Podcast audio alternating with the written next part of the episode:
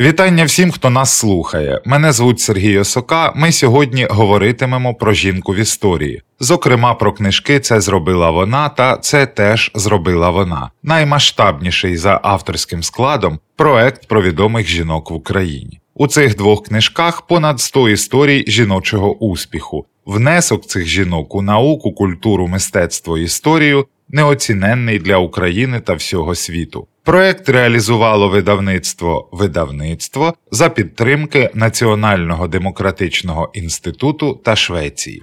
Сьогодні ми поговоримо про жінку, про письменницю українсько, іспансько, польсько, литовського походження, у біографії якої вмістилося стільки подій, що їх цілком вистачило б на десяток багатих біографій і на сотню звичайних. За своє захоплююче тривожне життя Наталена Королева встигла побути і доктором археології, і художницею, і письменницею, і актрисою, і оперною співачкою. Її кохав король Іспанії, вона була в шлюбі з перським князем, а ще містичний шлейф останньої представниці роду чистокровних вурдалаків. Але не все одразу. Наша гостя, письменниця, видавчиня, науковиця, кандидатка філологічних наук Христя Венгренюк. Вона знає про Наталену Королеву куди більше за мене, адже тема її дисертації рівні маргінального в прозі Наталени Королеви. Вітаю вас, Христю. Вітаю. Я сам свого часу торкався дуже строкатої біографії Наталени Королеви, писав про неї кілька матеріалів для різних ресурсів, і найбільше мене завжди бентежило одне слизьке запитання, із якого б я хотів і почати. Річ у тім, що під час опрацювання її біографії в мене складалося стійке враження, що принаймні деякі факти з її життя це міф, грубіше кажучи, вигадка. На вашу думку, Христю, Наталена Королева творила про себе міф, чи всі ті факти, які часто нагадують просто такі казки з тисячі однієї ночі, правдиві? Ну, найперше, мені страшенно приємно, Сергію, що ви також про неї говорили, писали, бо знаєте, вона була така а, забута, непоцінована на таких далеких маргінесах, і кожен, коли хтось говорить про Наталену, пише, згадує, досліджує її. Я неймовірно тішуся і бачу, як останні, особливо 5 років, вона повертається в українську літературу. Вона повертається зі своїм дуже сильним ім'ям, зі своєю насправді надзвичайною біографією. І так мене дуже часто питають, що я думаю про неї, про її шлях. Ви знаєте, важко щось говорити, бо довести ми не можемо ні одне, ні насправді інше. Тобто, там, де ми маємо докази, звичайно, ми можемо говорити, що це було точно так.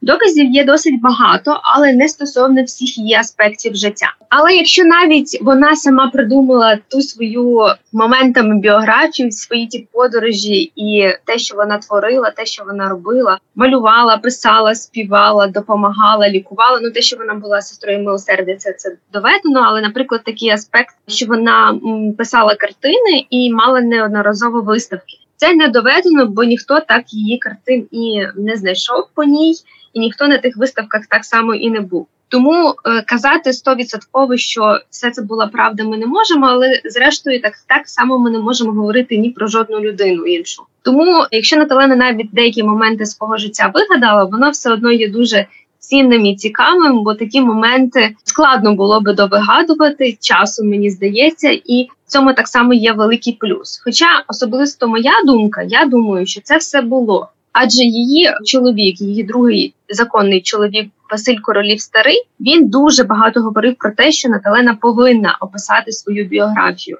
і він був такий доцотний надзвичайно. І я не вірю, що він е, міг би пропустити моменти якоїсь. Бодай неправди саме він наполягав на тому, щоб вона створила книжки довкола своєї біографії. Тому я впевнена, що все те, що вона писала, можливо, не настільки розширено, не настільки прикрашено, але все-таки моя основна позиція, що воно в якійсь е, великій мірі того всього, що вона описувала, оповідала, все ж таки було.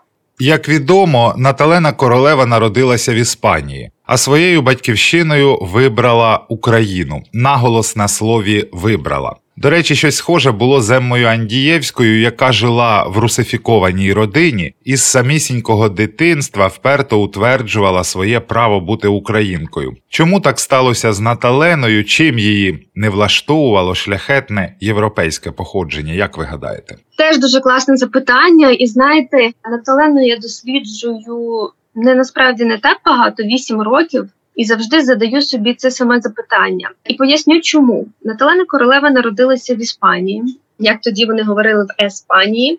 Її мати померла при пологах, і Наталена залишилася насправді сиротою, бо батько від неї відмовився одразу. Як відмовився? Він сказав, що Наталена спричинила великий біль його серці, адже вона винна в смерті своєї матері, бо мати померла при пологах, як я вже казала. І вона залишилася повністю без батька, без мами. Був дядько Євгеній, який Євгеніо його називали також, який хотів нею опікуватися, але він повинен був е, виїхати тоді.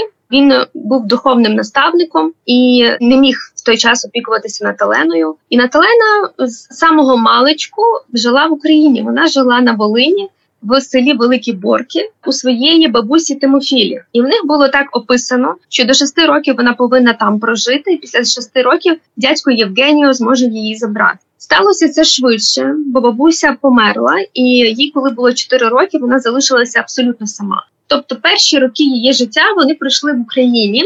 Вона там почула вперше українську мову, але це був дуже короткий період життя. Тобто, якщо ми розуміємо, що дитина до 4 років наскільки мало вона пам'ятає, і Наталена пам'ятала якісь моменти, але насправді дуже дуже мало з того. Вже пізніше вона описує, що вона закохалася в Україну з першого подиху, що вона закохалася в красу і в природу, в людей і в простоту. Пізніше її життя складається так, що вона надзвичайно багато подорожує. Вона знову переїжджає з дядьком і до Іспанії, і з тіткою своєю вони живуть. І тітка робить їй багато різних таких подарунків, що вони подорожують по всьому майже світу, і їдуть вони і в Рим, де вона дуже глибоко відчуває оцей момент е, духовності і віри, бо вона була католичкою. Я зараз діду до, до теми України. Чому я так багато говорю про різні її топуси? Адже вона жила і в Франції, і в Іспанії і в Петербурзі вона жила. Вона була на розкопках Помпеї, вона була в Персії, де Наталена тільки не була. Вона ніколи не залишалася на одному місці, на одному топосі. Але коли вона проживала, вже будучи такою дівчиною, вже в свідомості, коли вона жила в як він називався, інститут благородних дівіць. Це саме було в Києві. Вона ще раз знайомиться з Україною. Вона ще раз знайомиться з тим містом, яке вона найперше всмоктала. Тобто той топос, який їй найперше дав найбільше, знову ж таки вона перебуває в Україні в тій мові. Їй було дуже важко. Тоді Київ для неї був морально і психічно дуже складним. Вона була викинута з того суспільства, в якому вона перебувала. Він для неї не був таким яскравим і насправді ніколи не був. Бо і в великих борках їй було не зовсім легко, адже вона жила з бабусею, яка постійно хворіла, і в домі постійно було темно, сіро. Вона тільки на вулиці могла гратися і спілкуватися зі своїми однолітками. Наприклад, з Марічкою, така була дівчинка-українка, з якою вона підтримувала стосунки впродовж довгого часу. І вже вдруге Київ з'являється для неї таким, коли вона уже свідома дівчина. Але мені здається, що вона би не стала українською письменницею, не обрала би вона український шлях, українську мову знову ж таки, якби не Василь Королів Старий. Вона переїжджаючи в Чехословаччину, тоді е, це була Чехословаччина. Вона знайомиться з українською інтелігенцією. Українську інтелігенцію вона не знала в Україні. Вона пізнала її уже в Чехословаччині. Вона знайомиться з дуже багатьма українськими митцями, творцями, з письменниками. Василь Королів Старий стає її дуже близьким товаришем, і він пропонує їй е, одружитися. Але для мене це такий трохи сумний момент насправді в її біографії, бо вони склали союз ем, дуже дружній, і він казав їй навіть про те Наталені, що як жінка, ви мені зовсім не подобаєтесь, але ви дуже цікава, ви дуже літературна, ви дуже сильна, ви дуже працьовита, і ми могли би створити гарний союз. Насправді їхнє життя було повне поваги, і Василь Королів старий для неї зробив надзвичайно багато. Він їй сказав, що перефразовуючи, можна зрозуміти його слова так, що краще бути першим в селі, ніж останнім в місті. І він їй говорить про те, що Наталена, давай ти станеш українською письменницею. Навіщо Ти пишеш, що вона писала французькою, її перші твори вони були написані французькою. Він каже: Ти вже в Іспанії не будеш. Ти хочеш стати французькою письменницею, ти залишишся одна з останніх. А так як ти пишеш, твоя тематика настільки особлива і цікава, що ти можеш насправді стати однією з найперших письменниць в Україні. Ви знаєте, він не помилився. Я думаю, що якби вона обрала шлях європейської письменниці, ми не знаємо, як би воно було, бо її текст дуже глибокий, дуже глибинні, надзвичайно інші. Якщо так можливо писали в Європі, так там були такі е, теми і такі течії, то все в Україні такої літератури не було і досі її немає. Василь Королів старий насправді її надзвичайно поважав, любив її як людину і дуже дуже сильно спрямував її в цьому напрямку. Тому мені здається, що вона любила, вона любила Україну, вона вчила мову, вона хотіла її знати, вона пробувала нею писати. Але мені все таки видається, що останню крапку, навіть не крапку, а знакоколику в цьому поставив саме королів старий. Адже якби її чоловіком, наприклад, був не українець, а письменник якоїсь іншої національності, ми не знаємо, як би склалося тоді. Дякую.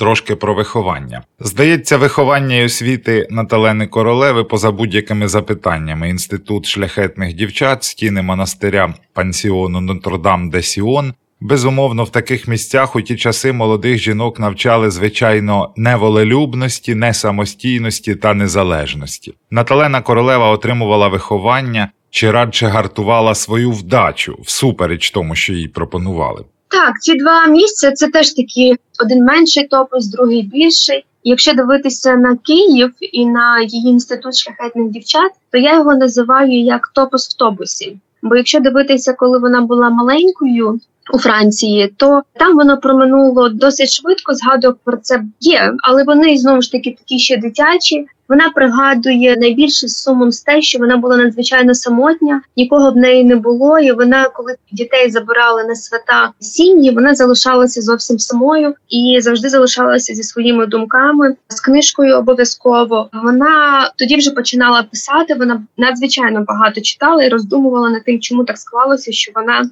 скрізь сама. Її повість без коріння абсолютно демонструє те, що вона ніколи не відчувала свого коріння. І мені насправді найбільше жаль, що Наталена так його і не не довідчувала. Тобто вона була іспанкою, вона одружилася з українцем, вона жила най, найдовший час в Чехословаччині, там вона і померла, і навіть на її могилі її імені немає. Тобто, оце її таке, от з цих не перших місць, які ми говоримо, які ви кажете, так виховання, вона завжди почувалася чужою. І навіть коли вона вже між тим ще було ще було багато таких місць виховничих, але от виховальних, як це сказати, одним з них навіть було те, коли батько вирішив. Повернути її, коли вона вже була дівчиною. Він е, відчув, що в нього є донька, і проминуло багато років, але він захотів повернути її. Він пробачив це безглуздо, звичайно, але так він казав і так він вважав, що минуло стільки часу. Він її пробачив. Він одружився з Людмилою Лось. Людмила Лось була для неї теж таким, от одним з найбільш таких педагогічних отих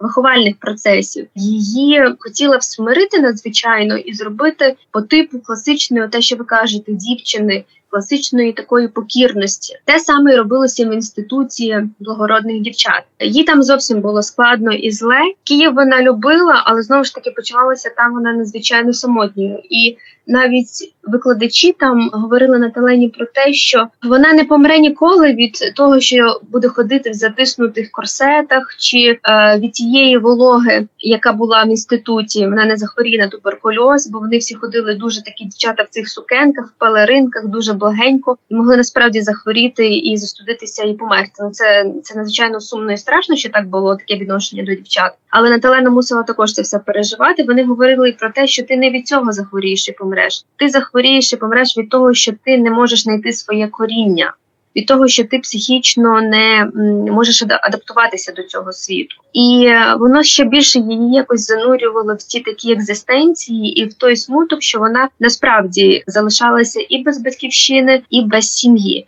І ем, коли дівчата вона терпіти не могла їхньої пихи зверхності, і найбільше вона про це говорила і писала, що їхні оці такі удавані інтелігенція, оця така удавана поведінка найбільше її і засмучувала. Наталена йшла, вона йшла проти течії, і це надзвичайно мені в ній подобалося, що вона завжди була воїном з першої секунди життя, коли вона також могла не дай Бог померти зі своєю мамою, коли лише народилася. Вона виживала і вона боролася все життя. І навіть коли ті дівчата вони абсолютно були йшли в ногу з тим суспільством, яке хотіло. Наталена цього не любила. Вона не гордувала цим, але вона вважала, що це настільки штучно, що вона не може належати цьому. Тому ці питання, де вона виховувалася, в неї власне не було вибору. Але воно не було їм близьким, і вона постійно постійно вела з цим боротьбу. Відомий такий факт, ну принаймні дехто обговорює його, що Наталену королеву родичі силоміць заручили з гусаром Кисілевським, і вона вчинила річ на ті часи цілком нечувану, утекла з дому і записалася актрисою до театру. То це все насправді було і чим закінчилось. Так, було однозначно, бо її мачуха вона постійно хотіла її з кимось таким важливим, відомим, як вони вважали для сім'ї засватати. Наталена просто вона настільки шокувалася цьому. Це тоді було нормальним явищем. А вона була якась така не на часі емансипована, сучасна. Вона настільки була проти таких традицій, що для неї зовсім не складало жодного моменту страху. Вона навіть не задумувалася над тим, як вона вона повинна була би повестися. І е, до речі, це був не один її випадок, коли вона відмовляла, тікала. А її кілька разів хотіли засватати. І один раз, коли вже це справді йшлося дуже серйозно з цим гусаром, вона втекла, і так вона стала актрисою і. До речі, дуже дуже вдало. Вона таки грала ті ролі. Вона грала і Кармен, вона грала і Сафо, і їй говорили про те, що вона вроджена актриса, бо вона несе цю драму всередині себе дуже глибоко. І навіть після її перших репетицій, після її перших слів, які вона грала в театрі, їй давали вже головні ролі. І коли вона грала Кармен, вона чи то забула слова, чи то сально так зробила, але вона на закінчення так задраматизувала, що зал її аплодував стоячи. Режисер після того підійшов і казав, як ти насправді змогла це зробити. Тобто Наталена тут залишає, тікає. Але біжить завжди до чогось ще більшого, до чогось іншого. І тут е, в цьому контексті її втеч дуже важливо сказати про її першого чоловіка, який дуже її кохав. Він був з Персії. Це Іскандер Ібн Куруш. Вони були заручені. Він перебував в Ірані. І вона сказала, що вона сама до нього приїде. На той час це було надзвичайно небезпечно, щоб дівчина подорожувала сама. Вона перевдяглася в хлопчика, і так як вона була дуже дрібної статури, ця авантюра вдалась. Насправді її зловили вже в кінці. Вона дуже переживала, чим це може закінчитися, але вона багато вигадувала, пояснювала, чому вона подорожує сама, до кого вона прямує, і їй допомогли навіть дали їй супровід. Коли вона приїхала до Іскандера, їй здалося, що його мати якось натякає на те, що було б добре, якщо вони одружаться, щоб вона прийняла його арабську віру. Для Наталени це було абсолютно недопустимо, бо вона була дуже глибокою католичкою. Якщо ми бачимо навіть не тільки в її біографіях, а й в її художніх текстах, що вони страшенно сакралізовані, особливо на, на тему духовності, на тему Біблії, християнства. І саме католицизму одного ранку вона написала листа Іскандеру, що я тікаю, я люблю тебе, але я мушу втекти. Тоді вона втекла до Індії, Ну це справді це от слухаєш і думаєш, господи, де в цьому все правда, але біографічно все-таки воно йде все так. Що вона втекла до Індії, щоб він її не знайшов. Але під час Першої світової війни Іскандер її знаходить. Вони продовжують свої стосунки. Він їй говорить про те, що він ніколи би її не змушував до е, того, що вона змінювала свою віру. І послухайте зараз найважливіше, він змінює свою віру. Він хреститься в християнство. Вони вінчаються по християнському католицькому обряду, і він переходить на її сторону абсолютно на весіллі. Нікого не було, бо тільки батько Євгеніо, її дядько. А батько передав тільки квіти, кажучи про те, що він недобре почуває відбувається і зараз приїхати не може. Тобто вона робить абсолютно такий поворот, який не був притаманній жінці того часу. Тому те, що вона втікла з заручин, це з тим, що її хотіли заручити, це ще насправді найменші такі дрібниці, бо те, що Наталена творила, як вона перевертала свої долі і долі інших, і які вона робила звороти. Наприклад, для мене це цей приклад того, що Іскандер змінив свою віру заради неї. В той час мені здається, що це надзвичайний вчинок, просто надзвичайний. Як ви вважаєте, Христю, Наталену Королеву можна вважати феміністкою? Ну, це я вже на це питання однозначно відповіла. Да, вона була дуже емансипована. Вона сама цього не знала. Це не було зроблено навмисно, але ті кроки, які вона робила, вони однозначно вона стоїть в ряді з тими письменницями, які були найпершими феміністками, протифеміністками, емансипантками. Це не було її самоціллю, але я би її поставила одну з тих найбільших феміністок української літератури 19-20 століття. От якби вам випала нагода особисто познайомитися з Наталеною Королевою, про що б ви її запитали передусім? Мені здається, що питати її, якби я мені випало одне запитання, було б недоречним, бо питань було б мільйон сотні. Напевно, я би її обійняла і сказала їй, що вона важлива, що вона має коріння, що вона не є поза лаштунками, що вона не є на маргінесах, що вона неймовірно талановита і надзвичайна людина, що вона така добра і така щира, така світла, бо Наталена все життя мала з цим великі проблеми. Вона не відчувала себе цінною, вона не відчувала себе корінням десь. Вона завжди відчувала себе відкинутою. І мені би дуже сильно їй хотілося сказати, що ти є, і ти дуже сильна. Я би взяла її за руки і сказала Нетлена: Скажи мені, будь ласка, відповіш мені, чи твоє серце на місці, чи ти нарешті щаслива? Я дуже хотіла би її зловити в той момент життя, коли вона почувалася щасливою, бо все життя її було на жаль боротьбою. Тепер трошки про проект. Чи часто Христю ви берете участь у проектах про жінок і чого вирішили долучитися до цього? З великою радістю долучилась тоді до цього проекту. Вважаю його надзвичайно потрібним, феноменальним, адже про жінок ми говоримо, але ми часто забуваємо сказати, як багато вони зробили, і що вони насправді є. Ми є рівними з усіма. Ми є рівними з чоловіками. Бо коли приходять новини, що новим президентом Молдови стала жінка, перший і це стає таким великим подивуванням. Мені здається, що це неправильно. Мені здається, що неправильно, коли роботодавець, даючи роботу жінці, думає про те, що вона молода, і зараз, вочевидь, піде скоро в декрет. Це також неправильно. Неправильно замовчувати. Ми повинні говорити про тих жінок, які змінювали, які творили. Є математики, є біологи. Жінка це не тільки гуманітарій. І Наталена Королева одна серед них, бо вона не була тільки письменницею, вона була ще і археологинею, вона була ще сестрою милосердя. І коли цей проект з'явився, у мене не виникало питань, хто би мав бути моєю героїною, бо про неї говориться, але зовсім небагато. І я тішуся, що зараз після цього проекту почали видаватися книги про Наталену, і про стільки багато українських жінок ми могли дізнатися, дякуючи цим е, двом книжкам. Щиро кажучи, про багатьох із них я ніколи не чула і не знала. Відкрила їх так само для себе. І так, ми вже стоїмо зовсім на іншому етапі життя. Е, ми вже зовсім по іншому жінка сприймається у світі, але але ще не настільки, і на жаль, не на кожному континенті, і не на кожній країні. Тому це насправді дуже важливо. Зі мною говорила письменниця, видавчиня, науковиця, кандидатка філологічних наук Христя Венгренюк. Дякую вам, Христю, і на все добре. Дякую всім за те, що слухали нас. Більше інформації про наших героїнь ви знайдете на сайті Повага Кампанія проти сексизму, посилання в описі епізоду. У того, хто слухав нас на Apple Podcasts, є можливість оцінити епізод та залишити відгук. Також прохання поширити його та розповісти про наш проект своїм друзям. Наразі все, до побачення і до нових зустрічей.